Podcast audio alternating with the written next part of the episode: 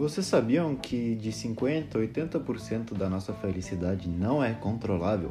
Essa porcentagem tem relação com a nossa genética. Esse é um conceito que eu peguei no livro chamado Uma Hipótese sobre a Felicidade, um livro escrito por Jonathan Haidt. Nessa leitura nos mostram algumas hipóteses sobre a felicidade, mas essa aqui eu quis destacar já pelo início desse resumo porque me fez entender algumas coisas. Vocês sabem que aqui eu sempre tento falar sobre nossa mente, sobre o desenvolvimento pessoal, a psicologia positiva, como ser mais feliz e todas essas ideias que podem te ajudar. Mas o que esse livro faz, ele pega todas essas ideias e fala: não, cara, pera aí, não é bem assim que funciona. Tem muita gente que, geneticamente falando, é indisposta a ser feliz. Claro que alguns fatores podem influenciar, mas tem gente que não é feliz e não é porque eles não querem ser felizes, é porque eles não conseguem ser felizes. Essa é uma mensagem que vai nos ajudar muito a simpatizar com as pessoas e é um conceito super importante de se aprender. Agora vamos falar um pouco sobre essas estratégias que o autor nos apresenta que podem ajudar a qualquer um ser um pouquinho mais feliz. Não são muitas estratégias e não é um passo a passo, são simplesmente alguns pontos específicos da nossa vida que a gente pode tentar melhorar para consequentemente ser um pouquinho mais feliz. Até mesmo se tu for um desses vencedores aí da loteria genética de que tua felicidade é dificultada, a gente também vai conseguir fazer com que essa experiência chamada vida seja o mais divertido possível. Ele nos traz um, um comparativo muito simples de se entender, que é, pensa um cara que nasce fisicamente pequeno, ou que ele é muscularmente fraquinho assim, se esse cara ele se alimentar e treinar todos os dias, ele vai ter um resultado bacana, ele vai desenvolver um corpo melhor do que se ele não fizesse nada.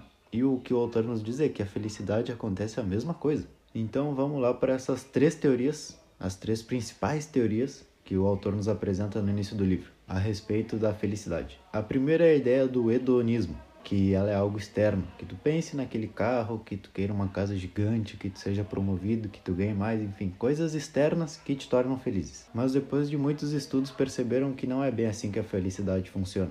O estado de ânimo da pessoa sempre vai mudar depois de um acontecimento. Pensa que uma mulher vai lá e ganha muito dinheiro na loteria, mas depois de uns seis meses o ânimo dela, a felicidade dela já vai ser normal porque ela se acostumou com aquele acontecimento. E se o contrário acontecesse com ela, se a felicidade dela fosse para zero, digamos que, sei lá, que ela tenha que fechar a lojinha ou que roubaram o carro dela, alguma coisa assim, no instante do acontecimento a felicidade muda. Mas depois de um tempo, o ânimo da pessoa sempre volta ao normal. Então essa teoria de que a felicidade depende do externo não é bem real assim. A segunda teoria tem relação com a filosofia antiga, com o estoicismo, com essa ideia de que o mundo está cheio de pessoas e coisas, mas tu mesmo internamente controla a tua felicidade. E essa teoria também nos foi mostrado que não é bem assim. Ou seja, é importante sim que tu consiga controlar tua mente, administrar tuas emoções, tudo isso, mas a psicologia moderna nos diz que a felicidade está mais pro meio termo, onde tu mesmo controla tua reação do que acontece, mas que tu também tenha um pouquinho de ambição por querer conquistar mais coisas. Mas não são coisas materiais, e isso a gente vai detalhar daqui a pouco. O autor nos mostra que o grande problema das pessoas é a nossa dualidade, que dentro da nossa mente existe um jockey e um elefante, onde o elefante é mais esse lado inconsciente, esse lado que não evolucionou tanto assim, o da preguiça. Pensa comigo que a gente acabou de sair da selva. Algum tempo atrás nosso objetivo era fugir dos animais e dormir em cavernas. Então esse lado mais da preguiça, o que pensa mais devagar é o elefante, o que chega em casa cansado e diz: "Ah, eu mereço comer esse docinho", sendo que quando tu acordou tu falou o contrário. Então, esse aí é o nosso elefante, que faz basicamente tudo errado. E por outro lado tem um jockey que tenta controlar um elefante que é muito mais forte e mais pesado que ele, mas ele sabe o que ele tem que fazer. Então tentar controlar esse animal muito grande para ele acaba dificultando a tomada de decisões. Então o que acontece é que a gente acredita ser apenas o jockey e por a gente colocar grandes metas e ter uma expectativa alta sobre nós mesmos, chega o elefante dizendo: Ah, hoje é dia de ficar em casa sem fazer nada. E essa dualidade causa muita infelicidade no ser humano. Essa diferença de caráter que a gente tem de dizer: Agora eu vou comer bem, vou treinar forte, ler mais ou qualquer outro hábito positivo. E chega o elefante controlando o corpo e simplesmente come o que não era para comer? Porque o elefante sempre teve esses hábitos e ele vive assim, então, mesmo tendo a ambição de querer melhorar, o elefante é maior e ele acaba decidindo por si só.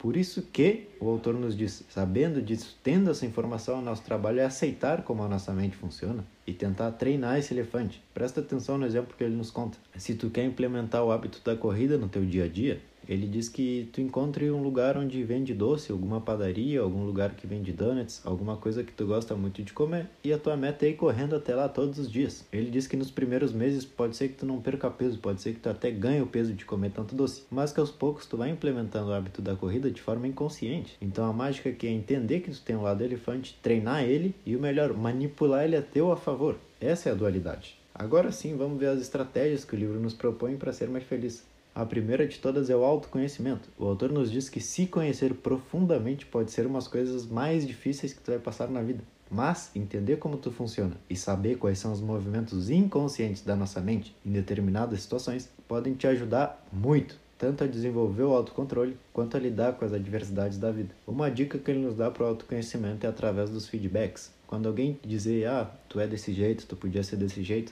todo mundo conhece aquela pessoa que fala, ah, mas eu sempre fui assim, me deixa, eu sempre fui assim, não tenho o que fazer. Então, se tu já recebe um tipo de feedback que é construtivo, seja um pouquinho mais aberto sobre eles. Não pega e se fecha dizendo que tu sempre foi assim. Todo ser humano pode mudar a cada momento. Então, presta atenção muito nos feedbacks que as pessoas te dão. A segunda estratégia, cuide do seu corpo e da sua mente. Mas isso aqui é mais simples do que parece, pode ser só dando um passeio de 15 minutos por dia.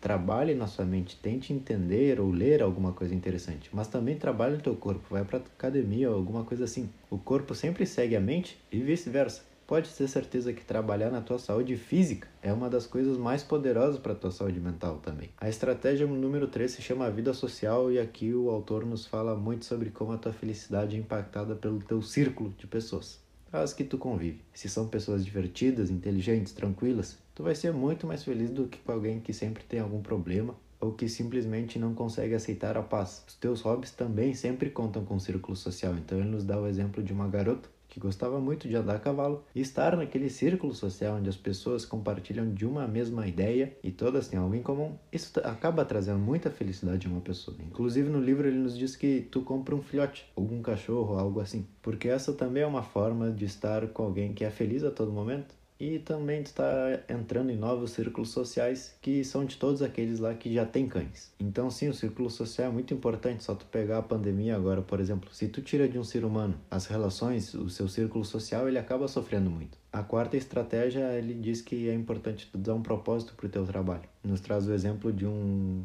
um funcionário da NASA que trabalhava na limpeza e ele dizia, não, não limpo corredores, eu ajudei o homem a pisar na lua. Ou seja, o que, ele quer nos dizer aqui é que não importa qual o teu cargo, não importa o que tu faça. O que sim vai impactar na tua felicidade é o propósito, a importância que tu mesmo dá para o teu emprego. E dentro dessa ideia de se sentir que faz parte de algo maior, ele fala muito sobre a religião. Mesmo que tu não seja religioso, pertencer a algo maior que tu e compartilhar isso com as outras pessoas também te faz feliz. Seja um hobby ou qualquer outra coisa onde também intensifica a questão da vida social. Isso reflete muito mesmo, mesmo que tu não perceba. Então, esse foi o livro. Vamos relembrar um pouquinho do que a gente viu. Primeiro passo, autoconhecimento, saber como a gente funciona. Depois, entender um pouquinho mais o nosso corpo, a nossa mente, fazer algo sobre isso. Depois tem a vida social, os ambientes onde a gente mais compartilha nosso tempo, quais são as pessoas que estão ali envolvidas e também encontrar um propósito para o teu trabalho, entender que tu sim é uma peça muito importante. Então pronto pessoal, essas são as ideias principais do livro de hoje, espero que tenham gostado. Se conseguir me dizer qual ponto desse tu achou mais interessante, e nos vemos em um próximo capítulo de Livros para Empreendedores.